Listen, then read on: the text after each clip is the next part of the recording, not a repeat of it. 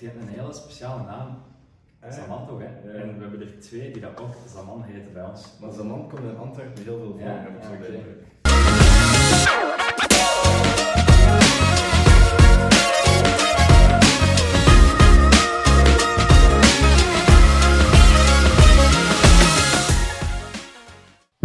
Jij ook een glas hebben? Eh, ja, dankjewel. Dus eh ik ben Thomas en ik ben eh, kapitein bij de brandweer. Wat houdt dat precies in? Wat is jouw job? Wat doe jij? Eh, mijn job is ja, nogal tweeledig. Hè. Je hebt de operationele kant van eh, mijn job. En in dat geval ben ik bij grotere incidenten bijvoorbeeld eh, leider van operaties. Ah. Dat wil zeggen dat bijvoorbeeld een brand van een gebouw waar dat er twee autopompen, hè, twee eh, brandweerwagens eh, en een ladderwagen en een technische eenheid, een vijftal wagens of zo aanwezig zijn, daar het bevel over nemen. Ah, Maar ook bijvoorbeeld iets wat serieuzere chemische incidenten of ongevallen waar dat er eh, geknelden bij zijn. Ehm, iets wat serieuzere incidenten, daar word ik eigenlijk op gedispatcht. En meer als leidinggevende rol. Dat is, oh, er komt daar heel veel verantwoordelijkheden bij kijken. Volgens mij zijn dan zo de dingen die echt zo... Dat is mijn verantwoordelijkheid, daar moet ik vooral op focussen als, ik zo, als er zoiets gebeurt. Ehm, dat de manschappen veilig aan het werken zijn eh, en dat er een plan van aanpak is en dat dat plan ook effectief ah ja, werkt. Vind je het een beetje leuk? Ja, sowieso. Ik vind allee, by far de allerleukste job dat ik me kan inbeelden. En ik denk dat ik dat letterlijk tegen iedereen vertel, dat, ehm, ja, dat carrière bij de brandweer echt eh, het absolute toppunt allee, Ah, voor cool. mij toch is. Hè. Ehm, vermoedelijk voor anderen niet, maar ik vind voor mij eh, is dat echt eh, de coolste job dat ik me kan inbeelden. En Dus, eh, heb je altijd aan de brandweer gezeten? Of? Eh, nee, ik heb... ehm, ja, ik wou het wel toen ik zo... eh, als kind hè, eh, altijd al gefascineerd geweest door eh, de rode wagens. Ja, ja, ja, Fireman Sam, als je die kent. Ah, ik heb een Engelse achtergrond. En, Ah, ja, Fireman Sam was in mijn jeugd nog wel prominent aanwezig. Ja. Ehm, en dan ja, wel gaan studeren in ja, de commerciële sector eigenlijk terechtgekomen. Vooral mijn ouders achterna gegaan.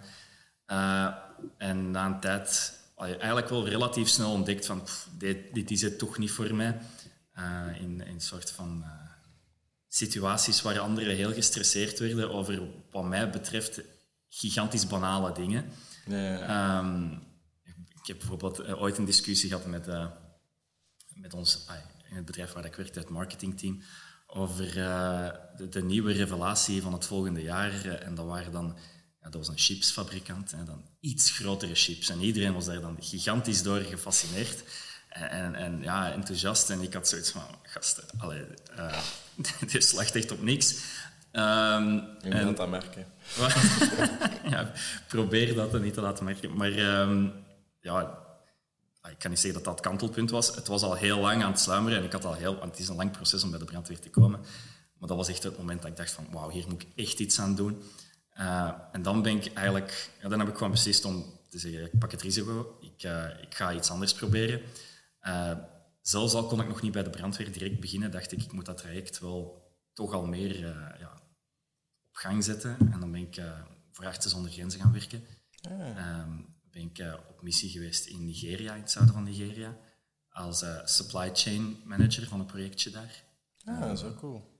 Ja, echt ook fantastisch. Dus als, ik niet bij de brandweer terechtgekomen eh, en had ik mijn vriendin destijds net daarvoor niet leren kennen, dan had ik waarschijnlijk nog altijd eh, zulke missies Ja, in het eh, in, in het buitenland willen doen. Ehm, maar dan, en ja, heel toevallig, ah, toevallig ik zat in Nigeria, ik werd daar eh, ehm, plots ziek. Ter plaatse in de lokale ziekenhuizen, daar dachten ze dat ik een hartaanval had gehad. Eh, wat dat uiteindelijk niet bleek te zijn. Ehm, maar op dat moment, als je dat in het zuiden van Nigeria hoort, is dat eh, nog niet zo heel aangenaam. Eh, en dan moest ik ehm, gerepatrieerd worden. En eh, ja, ik, kwam toevallig daardoor net op tijd terug aan ehm, in België om mee te doen voor de selectie van eh, kapitein bij de brandweer van Antwerpen. En daardoor ben ik... Dus echt, ah, had ik die maagontsteking niet... ah, het was uiteindelijk een maagontsteking, dus... Hè. Ehm, Het was meant to be, weet je. ja, dan, had- dan had ik niet kunnen solliciteren op die moment en dan had ik hier niet kunnen beginnen. Maar eh, fantastisch dus. hè. Ja, maar hoe ben je zo in Artsen zonder Grenzen geraakt? Want hoe ziet dat eruit? Als je dat, sta je, want toen zullen mensen nu zeggen die luisteren naar hier, ik wil naar Artsen zonder Grenzen, hoe doe je dat? Eh, ja, ik denk dat je... Je moet wel al een aantal jaar ervaring hebben binnen een bepaalde sector. Ik zat dus in de supply chain projectmanagement-achtige rol eh, voorheen. Ehm, en dan, ja, ze zoeken echt constant mensen in verschillende departementen. In, bij Artsen zonder Grenzen of andere organisaties eh, die gelijkaardig zijn. Ehm, in, in functies dat je niet automatisch zou denken, ah, dit is een functie voor Artsen zonder Grenzen. Maar uiteraard Ja. hebben die ook HR-personeel nodig. eh, die hebben ook ja, supply chain mensen nodig. Hè. Je hebt daar eh, warehousing, eh, ja, medicijnen moeten daar geraken. Financieel, hè, de finance manager zat je daar ook. Dus eigenlijk gewoon een ja, standaard bedrijf met alle facetten eh, van die. Hoe dat ik me dat inbeeld is echt zo'n artsen die naar buitenland gaan. Ja, uiteraard zijn er ook een heleboel artsen en, en, en verplegers. ehm, maar ja, je hebt ook de andere kant daarvan. Eh, en dan ga je ook naar, eh, naar zo van die speciale Dat is wel plekken. interessant. Ehm, het kan ook echt gigantisch zijn. Als, als brandweer niks voor, voor, voor u is, dan misschien wel artsen zonder grenzen en op missie gaan, want dat is ook echt fantastisch. Dat komt echt op plekken waar dat je anders, denk ik, gewoon nooit gaat geraken. Ehm, dus dat is wel echt super cool. Ja, ik kan me er wel iets bij voorstellen. En de selectie, ja, dan naar je selectie kapitein geworden. En hoe zag dat eruit? Eh, de selectieprocedure zelf. Ja, hoe Ja. dat voor jou eruit zag, wat dat precies Ehm, is. dus om, om te beginnen bij de brandweer, sowieso, of, dat, of het nu hoger kader is, hè, eh, kapitein, major, commandant, weet ik veel. Eh, je begint als kapitein op dat geval. Eh heb je een FGA nodig, een federaal geschiktheidsattest. En dat heb je ook nodig, een lichtelijk ander federaal geschiktheidsattest, eh, als je gewoon als brandweerman zou beginnen. Eh, ik denk dat de sportproeven en de, de fysieke proeven hetzelfde zijn. Eh, het zijn de cognitieve testen die iets anders zijn. Dan kan je op twee verschillende niveaus instromen. Ehm, dus je moet dat certificaat eigenlijk eerst halen in een brandweerschool. Eh, zo zijn er wel een aantal over. eh, in elke provincie is er wel eentje. Ehm, daar zijn, ja, dus ik zeg het, eh, cognitieve testen bij. ehm, begrijpend lezen is dat, ah, voor officier dan is dat een stuk begrijpend lezen, wiskunde, fysica, chemie. ja, ik heb zelf nog voor para geweest. En dat zijn ongeveer dezelfde testen volgens mij ook. Ah, ja. Alleen met de fysieke testen is heel iets anders. Dus daarom dat ik wel heel nieuwsgierig ben. wat dat, bij jullie inhield. Maar eh, Ja, ja, dus ik moet zeggen, ja, dat was dan pak dat ik, eh, al vijf jaar of zo niet meer gestudeerd, dus dat was wel even terug die boeken op. Ja, ik, ik zat er plots achter een computer. Ik had een ASO-achtergrond en zo dingen. En dan plots moest ik mechanica vragen. En dan Ja. ik dacht, oei, ga dat wieltje gaan naar daar gaan waarschijnlijk. Je, hebt, je hebt meegedaan voor het basiskader dan? Voor paracommando, ja. Ah, voor paracommando, ja, ja, oké. Ja, dat zal inderdaad gelijkaardig zijn dan, denk ik, eh, toch dat stuk van Ja, de testen. ja.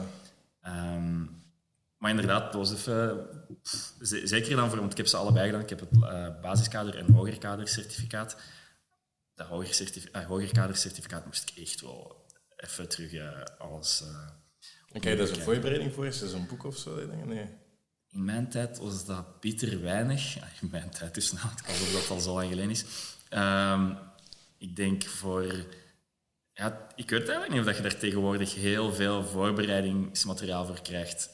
Ehm, ik denk eigenlijk niet. Ik denk dat er... eh, ah, voor het hogerkadercertificaat, hè. Ja. Eh, het lagerkader denk ik wel dat er zo'n aantal... Ja, als je op de site gaat, ik word brandweer.be, denk ik dat het heet, of brandweer.be. Als je gewoon intypt op Google, ik word brandweer, komt Ja, uit. Eh, en dan bij FGA, dan staat er wel een heleboel dingen in van wat je kan verwachten bij die testen. En ook, allee, naast die cognitieve testen heb je dan ook een fysieke proeven. ehm, dat je bijvoorbeeld een bepaalde afstand moet lopen in een bepaalde tijd. Eh, is niet onmogelijk te halen, die fysieke proef. Ehm, u optrekken een aantal keer. eh, Hoeveel keer? Daar- dat, ga, dat ga ik even... Ah ja, juist, juist, juist, juist. Bij de, bij de para was 16 keer. Dus, eh, ik moet zeggen, ik denk, ja, ik, ga, ik denk niet dat het erop staat hoeveel keer. ehm, ik denk dat je echt niet zo heel veel moet optrekken voor het FGH te halen, het certificaat zelf. Ehm, maar tijdens je opleiding, voor de, eh, als je dan een certificaat gehaald hebt, gesolliciteerd hebt, aangenomen bent en aan je opleiding begint, dan eh heb je weer een module waar je een aantal sportproeven moet doen. En die zijn quasi hetzelfde als je initieel certificaat. Alleen heb je dan bijvoorbeeld een vestje van ik zeg het, 10 kilo of zo, of, of, eh, Ja, rond u hangen. ja. En dan maakt het wel een beetje uitdagender. Ook mijn ja. Maar ik, allee, ik denk dat je 15 keer moest optrekken om een maximaal aantal punten te halen. Ah, oké.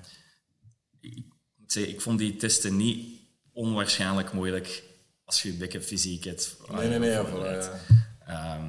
Ehm, andere dingen zijn een evenwichtsbalk dat je moet doen, eh, een zware zak slepen, uh, ganzenpas lopen. En ik denk zelfs dat je twee jokers mocht inzetten. tijdens. Ah, er zijn een bepaald... eh, ik denk dat je de loopproef sowieso moet doen en dan moet je ook nog een ladder van 30 meter hoog, denk Ah, ja, ik, gaan. geen hoogtevrees. Ja. Ehm, en voor de rest ja, kun je dan twee jokers inzetten op die andere. Wat is het moeilijkste aan heel dat traject voor gebrandweerd te worden? Dat duurt lang. Ja. Ik vond dat... Het, Hoe lang? het- het- Een jaar? Of niet? Goh, nee, allee, laat me het zo zeggen. Ik, ik was er heel lang mee bezig. Hè. Het FGA halen. ehm, dat duurde, allee, mezelf voorbereiden voor dat FGA, dan dat FGA halen en dan wachten totdat er ergens een plaats vrijkomt. Want dat is niet allee, standaard dat er overal altijd een plaats vrijkomt. In een stad dat je dan nog interessant zou vinden om te gaan werken. Eh, en dan, als je dan aangenomen wordt, begint je aan je opleiding. En als dat, alsof, Moet je ook in die stad wonen? eh, afhankelijk van welke zone. Ja. Niet in Antwerpen, hoewel dat ik wel weet dat ze ehm, in de komende aanwervingscampagne wel gaan kijken naar mensen, ai, Effectief in Antwerpen. ja, lokaler eh, gericht gaan kijken. En ook een, een beetje meer een weerspiegeling van de stad willen creëren. Eh, qua, ook demografisch. Ja. Ehm, ik denk dat er andere zones... het is sowieso geen must in Antwerpen. Ehm, er zijn andere zones, en ik denk bijvoorbeeld in Limburg, bijvoorbeeld, waar je dat je echt op een bepaald aantal minuten van de kazerne moet wonen, als beroeps. Ah, ja. Je hebt ook, de, naast de beroepskant van de brandweer heb je ook de vrijwilligerskant van de brandweer. Eh, heel veel van ons beroepspersoneel is ook vrijwilliger, waar dat ze dan zelf wonen. En daar is er natuurlijk dan wel een beperking van eh, hoe ver dat je mag wonen van de kazerne. Eh, omdat dan gewoon thuis je pager kan afgaan en dat je dan... Wat is het verschil tussen vrijwilliger en beroeps? Beroeps is dus dat ik... ik ben beroeps, dus Ja. ik kom eh, vaste shiften doen. eh, of als ik geen shiften doe, doe ik gewoon dagtaken, waar ik administratieve taken doe.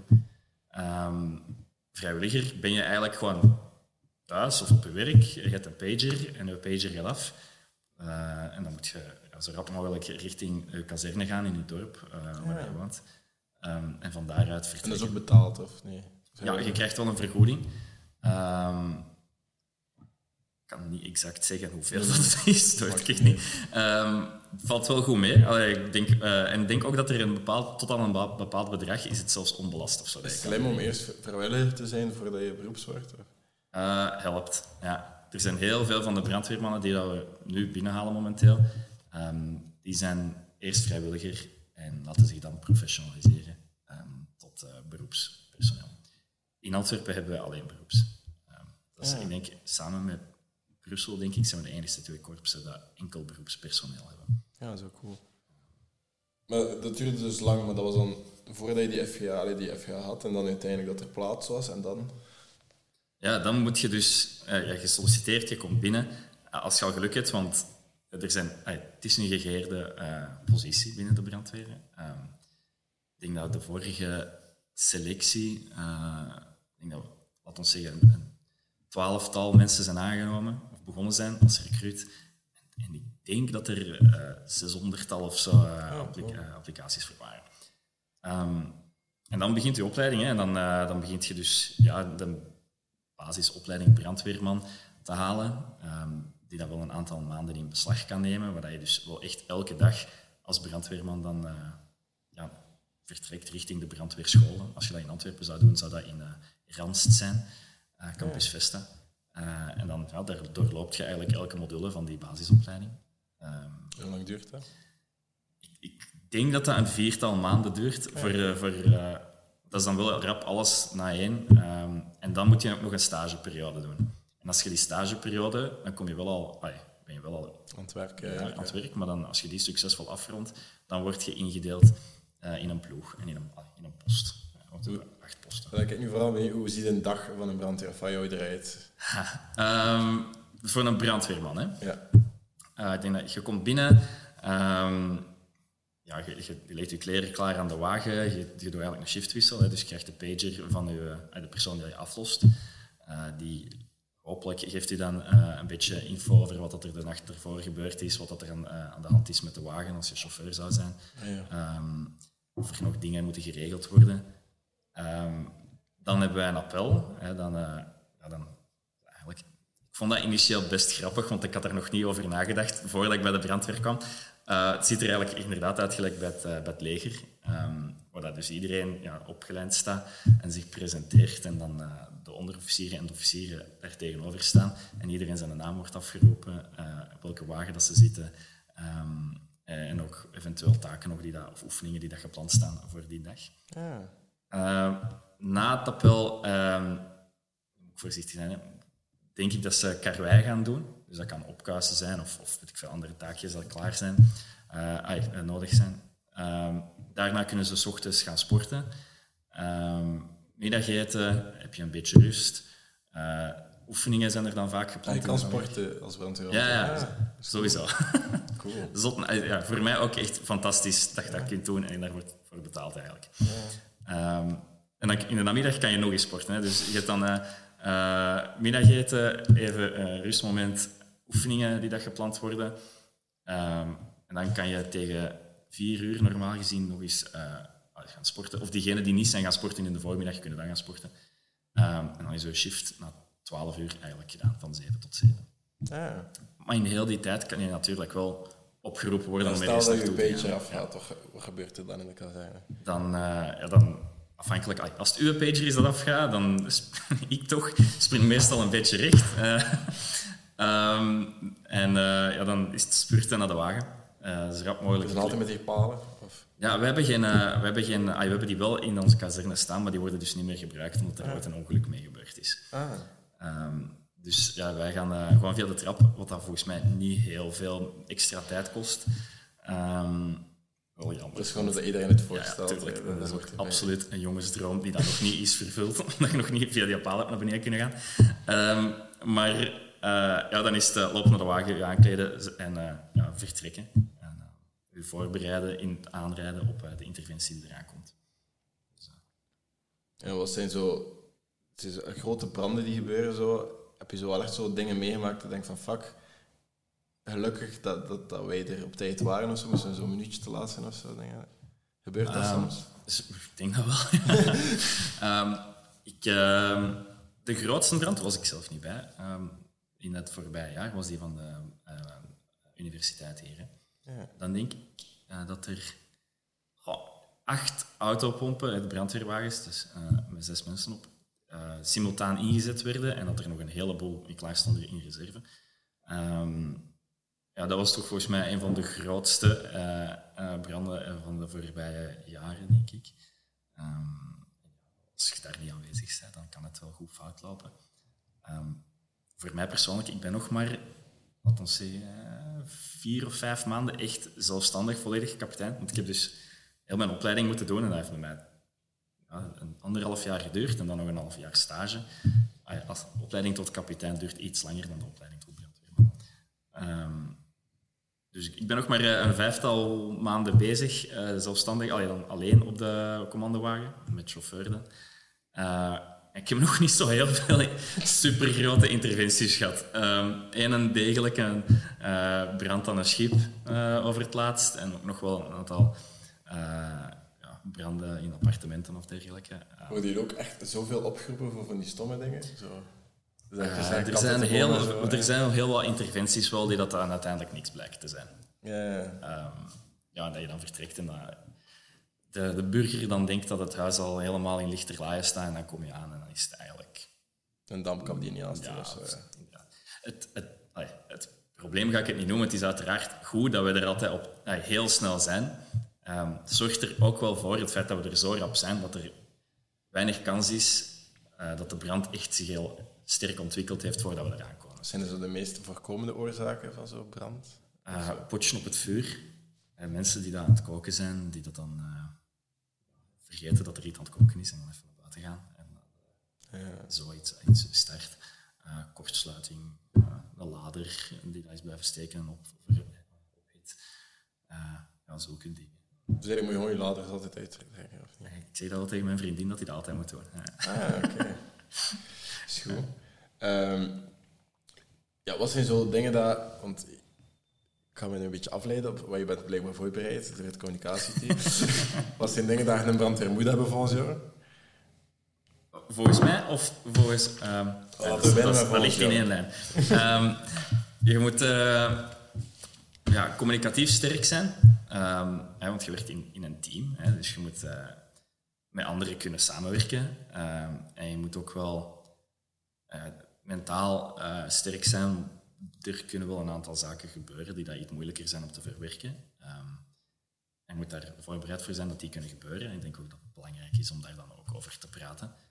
Hebben wij ook in onze zone heel wat initiatieven voor eh, als er iets ernstig gebeurt, dat die mensen ook wel opgevangen, eh, opgevangen worden en de nodige steun krijgen. Ehm, sportief, hè, eh, uiteraard moet je wel qua conditie goed in orde zijn. Zijn jullie competitief onder elkaar?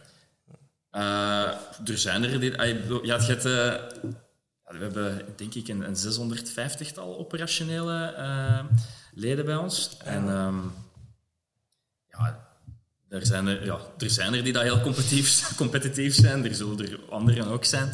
Ehm, ik denk dat iedereen wel relatief meer aan de sportieve kant eh, zal zijn. Ehm, ja, dus dat, dat lijkt mij ook een vereiste, gezien de taken die je soms moet doen, dat die wel echt een beetje uitputtend kunnen zijn. Je moet ook handig zijn, hè? Ja.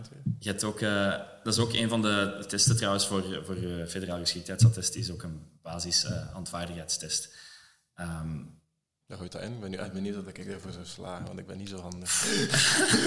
maar ik moet zeggen, ik ben ook niet de handigste persoon ter wereld, uh, verre van. Um, maar je kan alles, als je gewoon een beetje voorbereidt en een beetje oefent, dan... Ik denk dat, uh, wat moest ik doen op mijn test, was een stopcontact in elkaar steken. Ja. Of dan was er nog een tweede test. Je hebt wat blokken hout, zaagt die in een bepaalde vorm en boort die dan vast aan elkaar. Ja, en, en maakt dan wel iets. En waarom zou je dat bijvoorbeeld nodig hebben in, als brandweer? De, we hebben bepaalde eenheden die dat, soms wel vrij technische taken moeten uitvoeren. iets, iets stutten of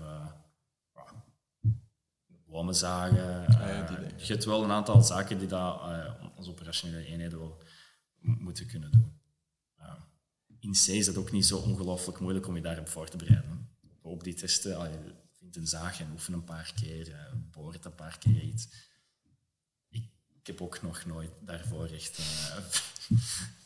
nee, ja, voilà, is verricht op dat vlak. Maar nu dat je zo spreekt over bo bo bomen ik heb onlangs in een andere podcast ook zo gehoord dat er zo van die brandweermannen zijn die zo de rainforest brandweer, dat is zo de special force van de brandweer, die zo echt zo in de, als zo een rainforest in brand staat, die echt zo putten graven rond hen en ik slapen daarin en dan verder graven de hele dag door. Echt? Ja, dat is, ah, dat, okay, dat, dat, is. Ja, al die technieken, dat klonk zo voor mij zo van, of zo, als ze zo in, want die zitten letterlijk in het vuur hè, soms, dat die zo in het vuur zitten, dat ze letterlijk alles rond hun in brand gaan steken eerst, zodat het opgebrand is, dat dat niet dichter in kan komen. En zo allemaal van die technieken, dat ik dacht van, wow, ja. zo dicht. Ik moet zeggen, dat is dan allee, iets dat wij in Antwerpen minder allee, last van hebben, is de Ja, natuurbranden, want we hebben niet echt... Uh, maar de nabijgelegen zones, bijvoorbeeld zone Rand, uh, is daar wel echt uh, ja, expert in, zou ik vermoeden. Die hebben dan ook hun, hun bosbrandvoertuigen, natuurbrandvoertuigen. Uh, en ja, die zullen daar wel heel veel meer van af weten dan... Ja, ik vond dat zo interessant. En zo, dat is blijkbaar zo... Maar dat was, dat was een Force die dacht van, weet je ik ga nog iets anders doen. Dat ook zo heftig is. Hij was 14 jaar en dan moest hij allemaal bij zo'n jonge mensen zo echt zo gaan lopen en in de bossen. En die worden blijkbaar heel, echt heel weinig betaald. En dan uh, vertelde hij verhalen zo via die podcast. Van, amai, zot. Ja. dat was echt zo in de rainforest. Dat was van Australië dan, dat hij echt zo daarin ging. En dan echt zo... Daar zijn die er wel voor gekend. Hè. Midden in de brand gaan staan en zo. Uh. Ja, dat zijn, uh, dat zijn de cool guys. Het klonk vrij heftig. En ook zo, uh, bijvoorbeeld, een, ze springen ook met een parachute uit de dingen. Mm -hmm. uh, want ze kappen de brandweer. Vooral, ja, die, die kappen vooral bomen, die, die willen eigenlijk het vuur niet stoppen, maar stoppen dat het niet verder gaat. Dus die gaan echt zo uh, met parachutes en die moeten dan leren, bijvoorbeeld, dat ze niet in bomen vallen of zo, en er zelf leren kutten en zo. Oké, okay. ik, ik, zie een nieuwe specialisatie bij ons. ja, ik, dat, die verhalen, ik hoorde, amai, ik wist niet dat de persoon in brandweer, maar ja, dat waren dus wel zo, dat waren de, de Zo de, de special teams. Eh, Oké, cool. Ja, en die hadden dan blijkbaar ook zo van waterzakken zo op in de rug. En dan daarmee naar beneden springen, lijkt me wel. Ja, maf. Eh, maar dus ja, een, een brandweerman die moet handig zijn, die moet communicatief zijn, maar dat logisch lijkt. Ja. je 's ochtends een keer moet zeggen Ik zal zien dat ik hand was. vergeten heb. Hè. Eh, ja, inderdaad, een hiërarchische structuur, dat hebben wij dus wel heel hard in, eh, ja, zeker tijdens interventies. ehm, er is een bepaalde hiërarchie waar dat je wel moet in kunnen werken. hè. Stoort je dat soms? Ehm, ik denk dat dat soms nodig is. Ehm, ah, tijdens interventies zit je, ah, je, je zit, je hebt eh, relatief weinig tijd op sommige momenten om beslissingen te maken. En dan is het goed als je kan zeggen van... Ja, kijk, mensen beslissen Jij, jij doet dat, ze, en dan voert je die opdracht uit en eh, rapporteer daarna terug. Ehm, in het dagdagelijkse kazerneleven, ik stoor me daar niet echt aan, maar ik, ik probeer wel in de projectgroepen waar dat ik in zit, ehm, mensen van verschillende niveaus mee te trekken eh, en iedereen eigenlijk een gelijkwaardige zicht te laten doen eh, over bepaalde projecten. Dus dat probeer ik wel heel actief te doen, want ik denk dat dat daar misschien een beetje belemmerend kan zijn. Wel ja, dat mensen zo denken van mijn inspraak helpt niet altijd. Ja, ik kan me dat voorstellen dat dat bij sommigen misschien eh, een beetje speelt, maar ik denk dat wij wel eh, ons best doen om, om inspraak op veel verschillende niveaus Nee, aan goed. te spreken. Eh, beantwoordde de brandweerman ook gewoon mails en zo? Of Sorry? brandweer, brandweerman ook gewoon mails of zo? Of doet, doet hij dat niet? Mails? Mails, Ah, e-mails. mails. Oh man. Even- Eh, ja, ja. goh, er zijn er sommigen die dat, dat doen en sommigen niet. Ehm, maar in principe zou iedereen dat wel moeten Allee, kunnen zitten doen. jullie ook achter een computer of Ja, zo? dus ehm het hangt er ook vanaf wie. Hè. Ik bedoel, een, een, eh, een pompier die gaat veel minder ja, administratieve taken hebben, normaal gezien, dan eh, een officier. Ik heb inderdaad naast mijn, eh, dag, allee, naast mijn operationele taken heb ik eigenlijk ook gewoon een heel normaal, tussen aanhalingstekens, wel binnen een brandweercontext, eh, administratieve job, waar ik ook projecten manage of dergelijke. En dan, uiteraard ben ik dan constant bezig op mijn, mijn computer mails te beantwoorden en dergelijke. Ehm, als pompier hangt het er heel erg vanaf uh, waar dat je echt specifiek mee bezig bent. Ehm, of dat je meer op je mails werkt of niet. Dan Ja, zijn er zo werkskills dat een een brandweerman nodig heeft? Zo normale dingen? Op technologisch ja, vlak, hè? technologisch. Ehm, goh, ik denk sowieso dat een basis, eh, basiskennis eh, van digitale skills wel nuttig kan zijn. Ook als ik denk richting de toekomst, denk ik dat wij, ik ben misschien een beetje aan het dromen, maar richting VR-trainingen en dergelijke, dat we wel ehm, zouden richting eh, naartoe kunnen bewegen in de toekomst. Ehm, er zijn sommige specialisaties waar dat die skills net iets minder eh, nodig zijn. Er zijn er andere, ehm, zoals eh, wij gaan binnenkort starten met een nieuwe specialisatie. dat heet het BIRD-team, beeldvorming, informatie, robotica en digitaal. Dat is geoefend. Ja. Prachtig.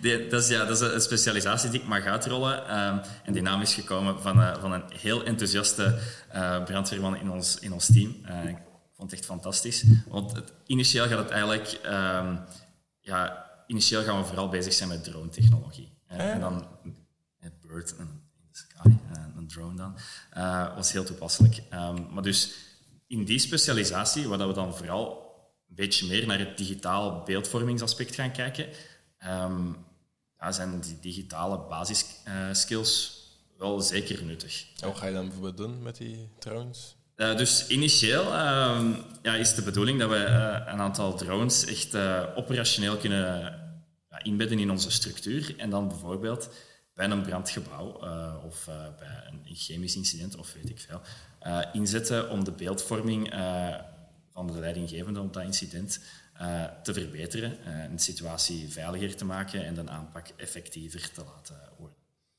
Uh, kunt u bijvoorbeeld inbeelden als er een, een gebouw in brand staat, uh, je kunt niet naar de achterkant gaan om een of andere reden, uw ladder kan niet opgesteld worden, je zet een drone in de lucht. Ah ja, aan de achterkant staat een raam open en er zijn nog twee mensen aan het schreeuwen uit het raam. Bijvoorbeeld, ah, die hadden we anders niet gezien.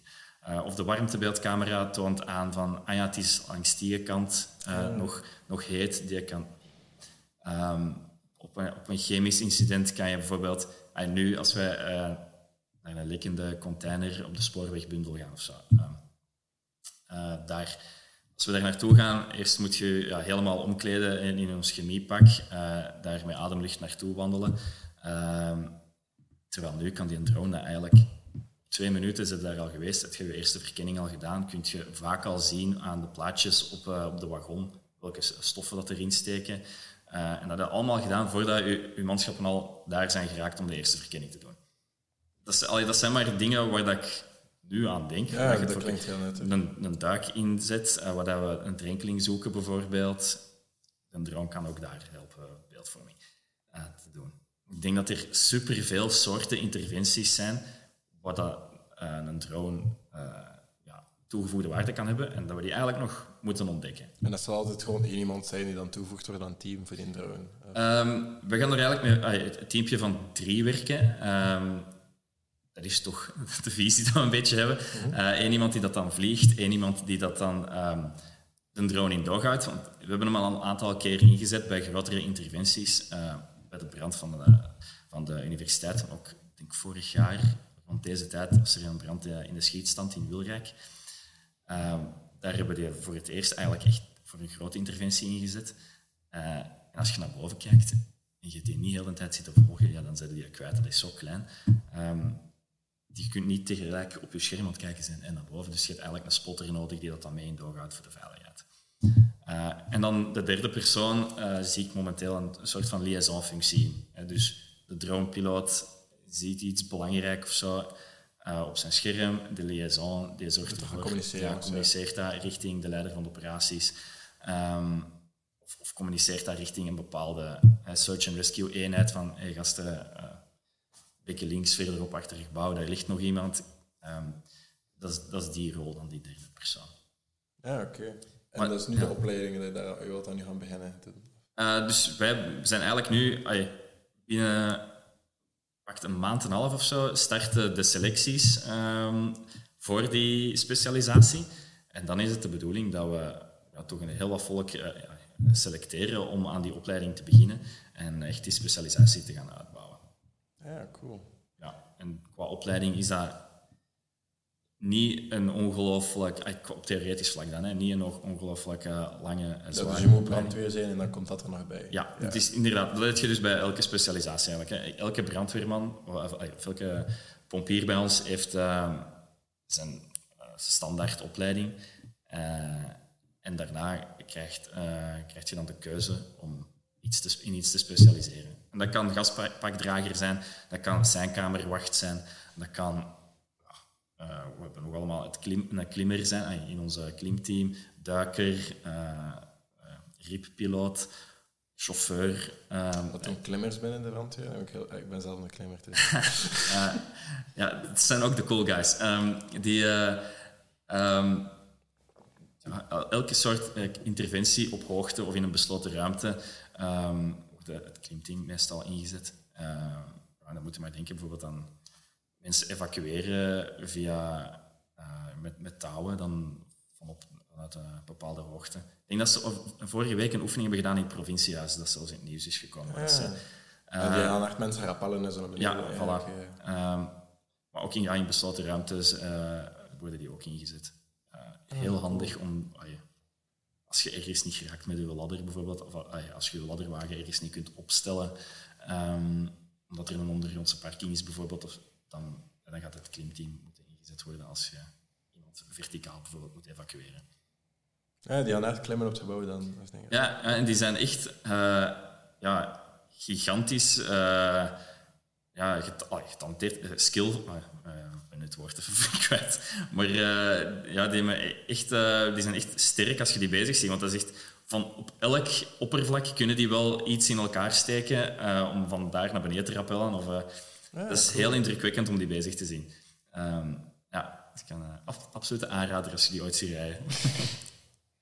En ja, ik voel me dat een beetje af, want allee, ik ben zelf altijd klimmenstructeur geweest. Ik heb ook heel veel allee, heel sport geklommen vroeger, ik doe nog altijd.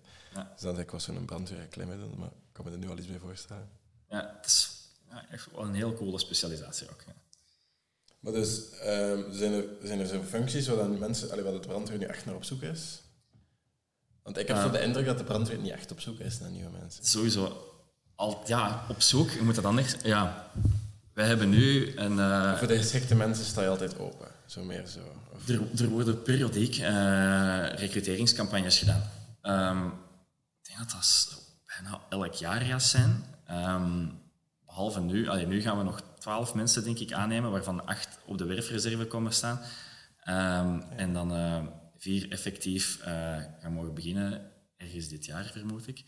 Ehm, en dan zal het wel een paar jaar even niks zijn, in Antwerpen alleszins. In andere zones waarschijnlijk wel. Eh, omdat we even ah vol zitten dan qua kader. Eh, en dan denk ik dat, gewoon, dat er een, heleboel mensen weer richting die pensioensleeftijd gaan. en dat we binnen drie, vier jaar opnieuw gaan beginnen werven. Ehm, de, ja, moet ik het zeggen, er zijn altijd genoeg mensen die dat solliciteren voor een rol bij de brandweer. Ehm, heel terecht, vind ik. Hè. Ik, bedoel, Ja, ja, ik vind, dat een ik leuke vind job, dat een fantastische job en, eh, en veel mensen, denk ik, eh, vinden dat. Eh, dus ja, het is geen echte uitdaging om mensen te zoeken die dat meestal daarvoor het ook om een willen. reservelijst. Als het geen para wordt, ga ik misschien weer de brandweer proberen. En voilà. Dus ik dacht hetzelfde. Maar ja, ik snap het zeker. Ja, ik denk dat iets, iets dat belangrijker is geworden de voorbije jaren, is dat we vooral ook een, een, eh, ja, een- richting een iets diverser beeld eh, gaan bij de brandweer. Eh, dat we representatief worden voor de stad waar dat we in, in wonen. Ehm, maar ja, Er zijn veel vrouwen binnen, binnen de brandweer. ik denk dat we een elf vrouwen hebben. Van de 600. Ja. Ah, oké. Zijn er dus niet zo heel veel. Ja, dat ergens, ja, lijkt me dat ook al logisch een beetje, omdat dat weer zo een job is dat vooral mannen aantrekt, denk ik dan. Of is dat, eh, ligt dat aan de recrutering?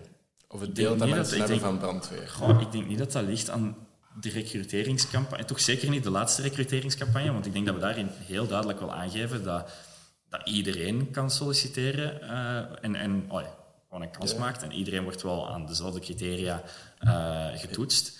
Ehm, Ja, dat is het probleem met de para's. Dus er zijn heel weinig para's, allee, vrouwen para's kunnen worden, omdat de fysieke testen identiek hetzelfde zijn voor mannen als vrouwen. ja, ja, ja. En wat het soms gewoon zwaarder maakt. Ja, ja, inderdaad. Maar ik, ik ik verwacht ook wel dat iedereen zo wat hetzelfde kan, op basisniveau Ja, heeft. maar Ehm, maar ik zie eigenlijk geen reden waarom dat vrouwen geen- waarom dat vrouwen geen brandweerman kunnen worden. Nee. Of brandweerman, ja. Brandweer, ja. beroepsbrandweer. Ja, dat is ook een probleem. hè. Dat is, dat is dan, dat, Ja, blijf dat zeggen, maar het is eigenlijk, ja, moet ik zeggen, pompier of zo. Dat is eh, genderneutraal. Ehm, dus ja, ik denk dat iedereen dat kan. Het, hetgeen dat mij nog meer verbaast, is eigenlijk dat we maar één vrouwelijke officier hebben. Ehm, terwijl dat ik dat echt... Ja, dat snap ik al helemaal niet. Dat is, ah ja, mijn job is eigenlijk niet zo heel fysiek intensief. Hè. Ehm, ah ja, sommige momenten kan dat misschien iets intensiever zijn dan een standaardjob, maar... Het is niet dat je een kleine Ja, ik, ik moet niet ja. iets gaan heffen. Het is vooral meer een organisatorische rol. En dan begrijp ik het al helemaal niet waarom dat we zo weinig vrouwen daarin hebben. Dan, je moet eerst brandweer... Allee, nee, je bent ook gewoon direct Nee, gestart. als- dus als je een master hebt, eh, dan kun je direct eh, ja, solliciteren op niveau van eh, van Ah, ja. kapitein. Dan kun je zo instromen. Ehm, Dus ja, moesten de vrouwen luisteren naar deze podcast en een officier willen worden? sowieso. Ja, ik, eh, het is echt een super toffe job, kan ik niet genoeg benadrukken. Ehm, maar het is wel ook iets dat we, denk ik, als, als brandweer moeten zien, dat we meer richting een diverser publiek bewegen. Maar is het, is het dan het doel om een divers publiek te hebben om of effectief te kunnen blijven als dingen? Of- Dat is sowieso het hoofddoel. Ja, ja, ja. Ja, oh, ik bedoel, daarmee dat ik ook zeg, iedereen die daar eh, geworven wordt, zal aan dezelfde voorwaarden worden geëvalueerd. Sowieso. Ja. Ehm, maar het kan sowieso geen kwaad om, om meer diversiteit te hebben Nee, in een organisatie, vind ik. Ehm, gewoon om, om verschillende ideeën naar voren te Ik brengen. denk, allee, Eh, iedereen denkt ook een beetje anders, dat is zeker waar. voilà. Ehm, dus ja, daar- ik ben daar een grote voorstander van. Ehm, Zijn er nog zo digitale projecten waarin je, hebt, of waar je aan het werken bent? Of ha, wij zijn... eh, naast de Bird? Eh, ja, dus, maar, ik kan echt uren bab- bab- babbelen over, brabbelen, babbelen over het eh Bird-team.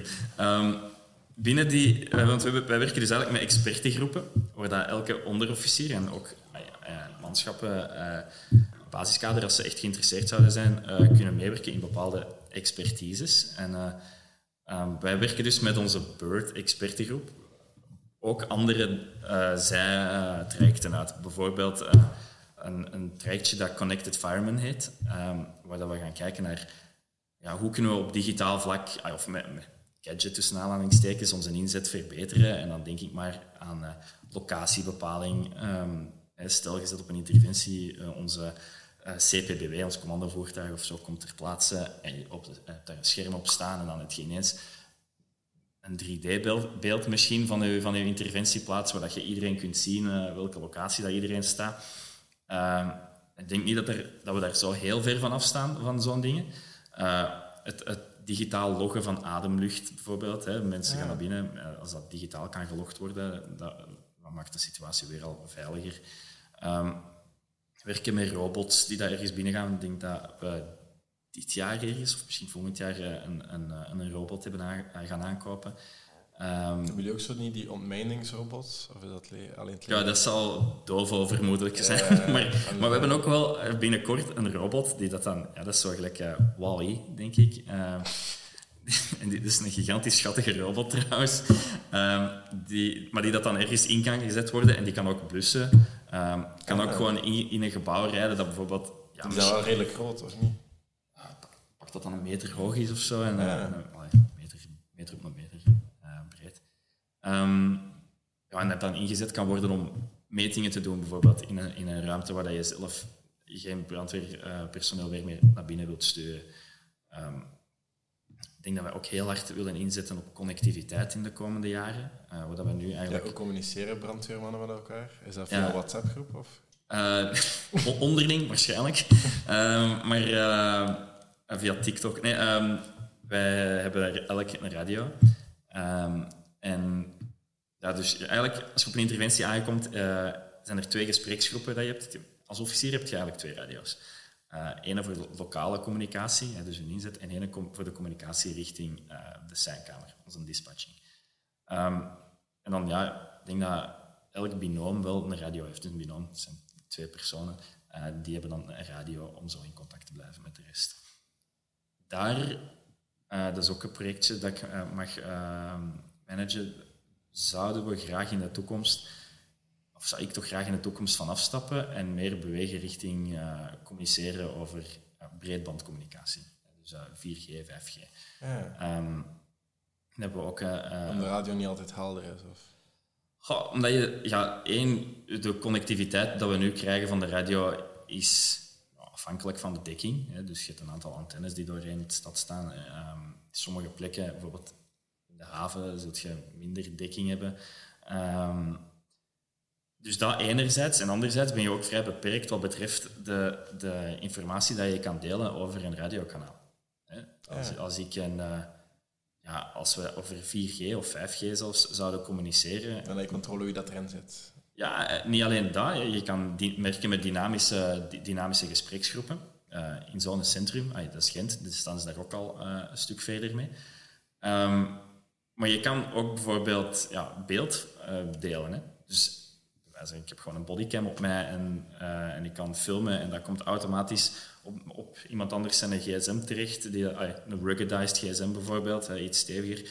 Um, waar je gewoon al die informatie kan binnenkrijgen, kaartlagen, weet ik veel. Alles gewoon uh, via de telefoon kan binnenkrijgen. En dan denk ik dat je een beetje minder moet inzetten op voice communicatie en meer gewoon op pure data, uh, data uh, delen. Waar dat volgens dan ook een deel van kan uitmaken. En zo roosters en zo, wordt dat gedeeld? Is dat dan via mail dan? Of, of een roster? Ja, bijvoorbeeld hoe communiceren je qua management dan zo met, met de mensen onder die? Of? Ja, wel, iedereen... ik ben er misschien te rap over gegaan daar juist. Iedereen heeft wel een mailadres en iedereen is wel uh, bereikbaar via e-mail. Um, maar je hebt dan ook natuurlijk uh, als... Ah, ja, Bijvoorbeeld hier, ja, wij komen allemaal zo verschillende WhatsApp-groepjes. Je hebt intern ja. team voor die klant, intern team voor dat, intern team voor dat. Dus ik vond de stel, hoe zit het dan met ja, bij ons zal elke ploeg en elke, ah, elke post, elke ploeg, uh, specialisatie wel uh, een bepaalde chat of ja, chat hebben. Of dat nu WhatsApp is of Telegram. Of, ja, ja. Um, ja, zo wordt er garantie ook als, gecommuniceerd. Voilà. oh, ja, bellen. dat doen ze te weinig tegenwoordig. en dat, dat is iets dat ik denk dat er heel veel problemen kunnen opgelost worden. Dat is gewoon een keer bellen. Absoluut. Uh, maar ja, ik denk, dat, ik denk dat er op technologisch vlak heel veel leuke projecten zijn waar dat je, als je in geïnteresseerd bent, um, ook als, als brandweer, uh, beroepsbrandweer, gewoon wel echt kan aan meewerken. Um, ik zeg dat, dat project van het, ik ben nu wel heel gepassioneerd over dat Bird-project, omdat ik daar zelf dus dat mag mee uitrollen. Um, en is dat ook het meest nodige op dit moment volgens jou of zo, van die projecten? Of? Ik denk dat dat hetgeen is waar we de grootste stappen kunnen inzetten. Ja. Um, dus dat, dat, ja, daar, daar, kunnen we nog heel veel uit, uit, uit winnen, met, ah, of, of mee winnen wat betreft veiligheid, effectiviteit. Um, ja, zonder al te veel moeite kunnen we daar echt nog wel heel wat winnen. Dat lijkt me wel interessant. Dat, uh, ja.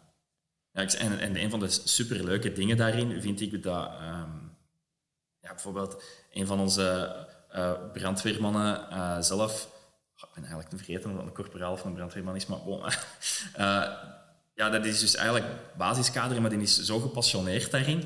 Um, de, we hebben er een aantal, die zijn zo gepassioneerd erin, die, die dragen dat project echt zelf zonder dat ik daar als officier eigenlijk heel veel uh, sturing mee moet aangeven. dus die, ja, dat, is, dat vind ik fantastisch, hè, als je zo mensen hebt die uh, ja, gewoon hun passie volgen daarin en zo dat project mee vormgeven. ja, dat, ja, dat vind ik echt uh, super tof. Dus daar ben ik ook heel dankbaar voor dat die er zijn. Ja, oké. Okay. Ik denk, ik ben aan het kijken of ik hier nu nog iets van vragen heb. Ik denk, denk dat je alles ook al hebt beantwoord in uw, in uw vertelling. Um, ja, buiten wat dat profiel is, maar dat heb ik al een keer gezegd. En jobs en digitale skills. Ik denk dat we nu alles hebben. Ik, kan, uh, ik heb hier een hele lijst mee van dingen die dat ik nog kon vertellen. in staat.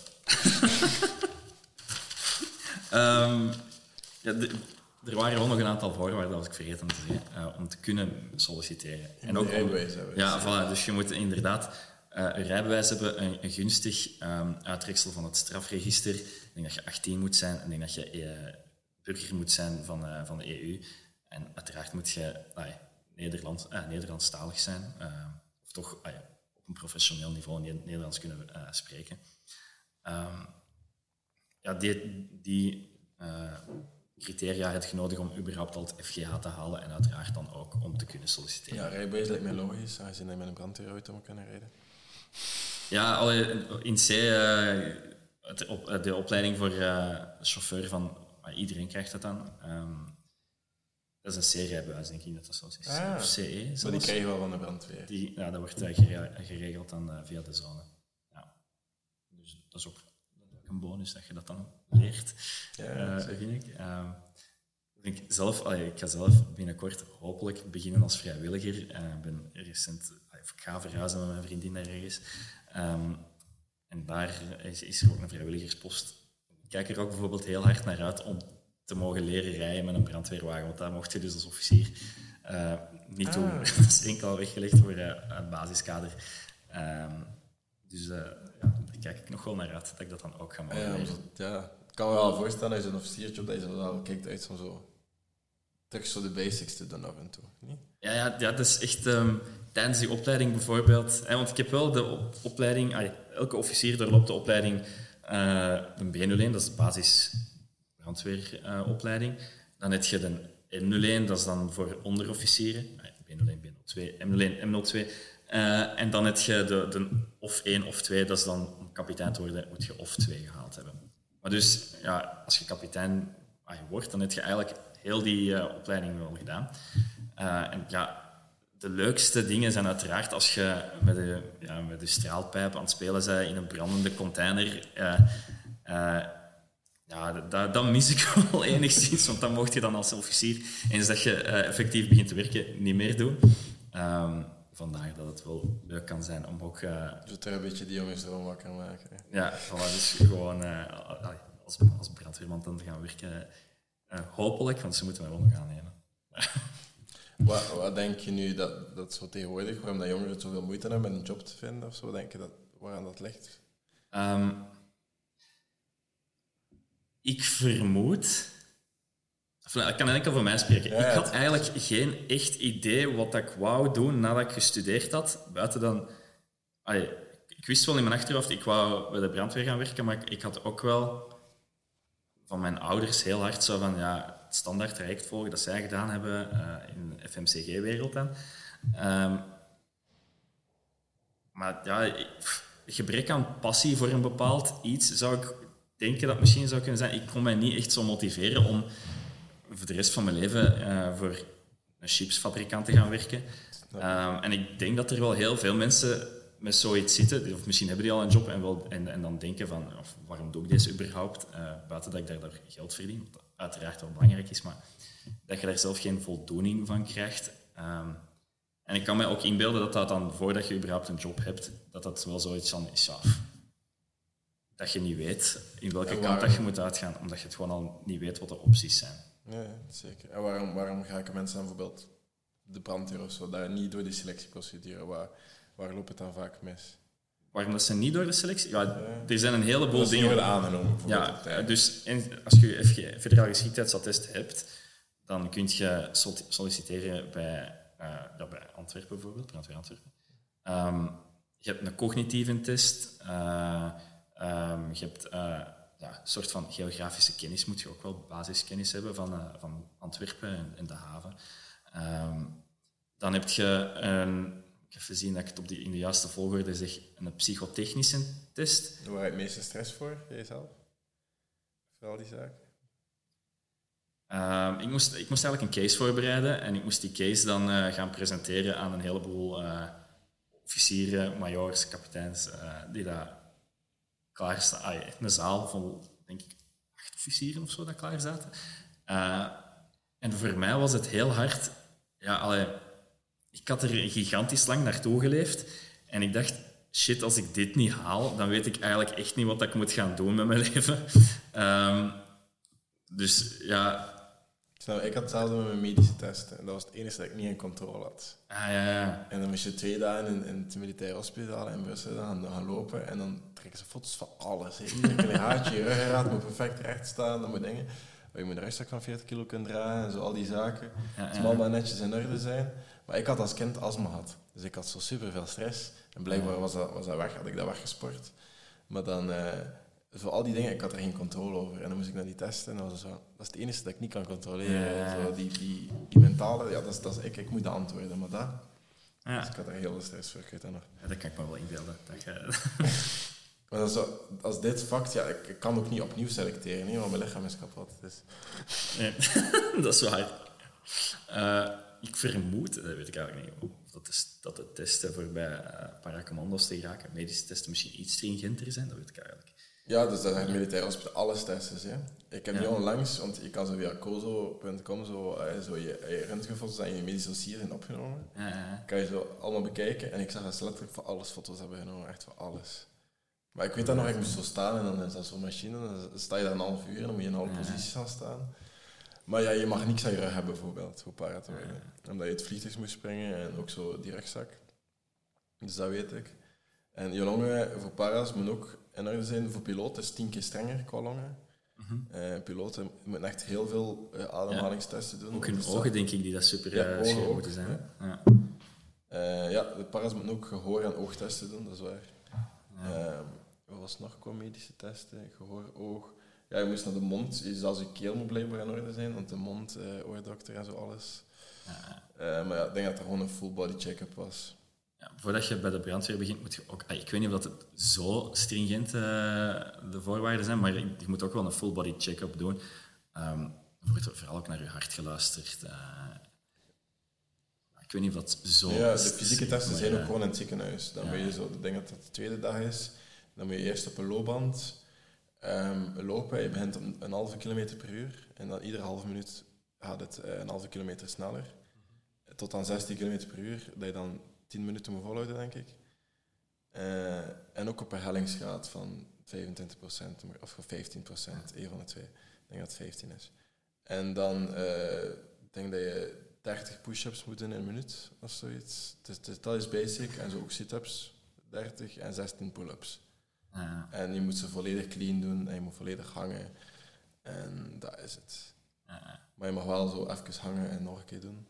Eh, dat weet ik ook nog. Ik denk dat dat de fysiek, alleen de ingangsexamens, hè, dus de opleiding is wel wat harder. Maar voor echt gewoon aangenomen te kunnen worden als basispara, is dat het. Dus dat ik denk dat het nog zo van meevalt. Maar dat vind ik wel leuk aan de, aan, aan de brandweer, dat je echt wel gaan lopen buiten bijvoorbeeld. Dan is dat gewoon op een loopband.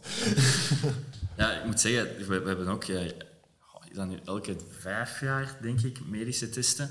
Ehm, maar dat je ook wel eh, ja, echt dat je, dat je moet gaan lopen op een loopband. Ik denk zelfs ook met een incline. ehm, en dat je, ja, dat je bloed, je bloedwaarden worden om de minuut of zo gemeten. En dat ze dan je verzuringsgraad checken en je VO2 max en dergelijke. En, en dat is eigenlijk zelfs een stress-EKG dat ze op dat moment doen. Ehm, daardoor, maar dat zijn eigenlijk de standaard medische testen dat we om de zoveel jaar, vijf Ja, jaar, denk ik, moeten doen. Ook wel vermoeiend. Ja, veel te max, dan moet je je limiet aan opzoeken, hè, altijd. Ja, lactatie.